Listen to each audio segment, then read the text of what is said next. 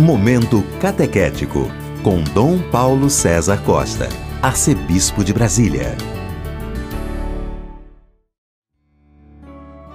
Amados e amadas de Deus, estamos celebrando essa quarta-feira da sétima semana da Páscoa. Hoje estamos celebrando São Justino. São Justino nasceu em Siquém, atual Nablus, na Samaria. Leigo, filósofo, apaixonado pesquisador da verdade encontrou na fé em Jesus Cristo a verdadeira sabedoria. Dele restam nos preciosos documentos representativos da tradição apologética do segundo século do cristianismo, duas apologias e o diálogo com Trifão. Justino morreu mais ou menos pelos anos 163, 165. Temos diante de nós um texto tirado do capítulo 17 do Evangelho de São João, dos versículos 11 a 19.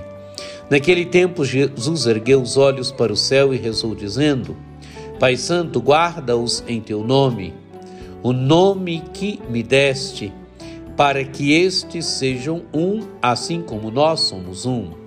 Quando eu estava com eles, guardava-os em teu nome, o nome que me deste. Eu guardei-os e nenhum deles se perdeu, a não ser o filho da perdição, para se cumprir a Escritura. Agora eu vou para junto de ti e digo essas coisas estando ainda no mundo, para que eles tenham em si a minha alegria plenamente realizada. Eu lhes dei a tua palavra, mas o mundo os rejeitou, porque não são do mundo como eu não sou do mundo. Não te peço que os tires do mundo, mas que os guarde do maligno. Eles são, eles não são do mundo, como eu não sou do mundo. Consagra-os na verdade, a tua palavra é a verdade. Como tu me enviaste ao mundo, assim também eu os enviei ao mundo. Eu me consagro por eles, a fim de que eles também sejam consagrados na verdade. Amados e amadas de Deus, estamos aqui no capítulo 17 do Evangelho de São João, onde Jesus está rezando pelos discípulos, onde Jesus os confia ao Pai. Jesus pede ao Pai que guarde os discípulos. Pai Santo, guarda-os em teu nome, o nome que me deste para que eles sejam um, assim como nós somos um. Amados e amadas de Deus, Jesus pede ao Pai que guarde os discípulos, que os discípulos permaneçam unidos, que sejam um, como filho e pai são um no dom do Espírito. É a unidade dos discípulos que Jesus pede. Jesus pede ao Pai que guarde os discípulos, que guarde os discípulos na unidade. Amados e amadas de Deus, nós vivemos uma sociedade hoje fragmentada. Nós vivemos numa sociedade hoje polarizada e Jesus pede pelos seus a unidade. Unidade não é uniformidade, não é todo mundo pensando da mesma forma.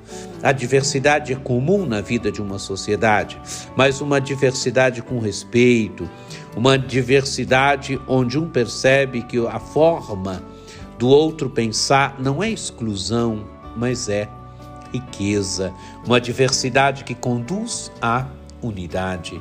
Este é o caminho, este é o caminho da vida da igreja, este é o caminho da vida da sociedade. Continua o Evangelho.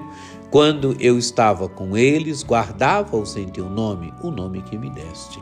Amados e amadas de Deus, Jesus guardou seus discípulos, Jesus preservou seus discípulos, Jesus manteve a unidade dos seus. Agora ele confia os discípulos ao Pai.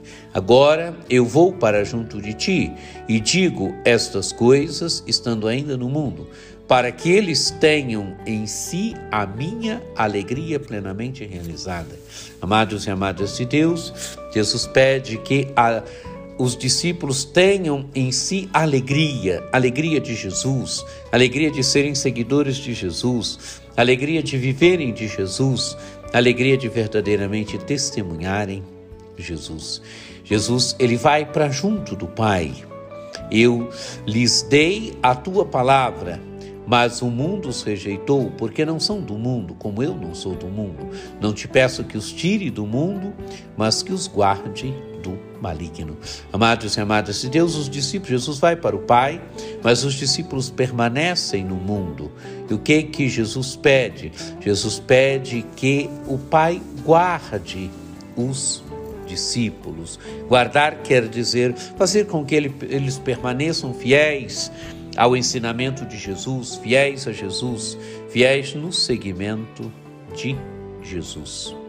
Jesus continua: eles não são do mundo, como eu não sou do mundo.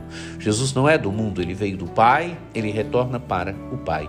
Os discípulos, seguindo Jesus, eles seguem o projeto de Jesus, não o projeto do mundo. E conclui como tu me enviastes ao mundo, assim também eu os enviei ao mundo. Os discípulos foram enviados, eles devem testemunhar Jesus no mundo, eles devem dar testemunho de Jesus. E Jesus conclui: Eu me consagro por eles, a fim de que eles também sejam consagrados na verdade. Amados e amadas de Deus, Jesus é a verdade.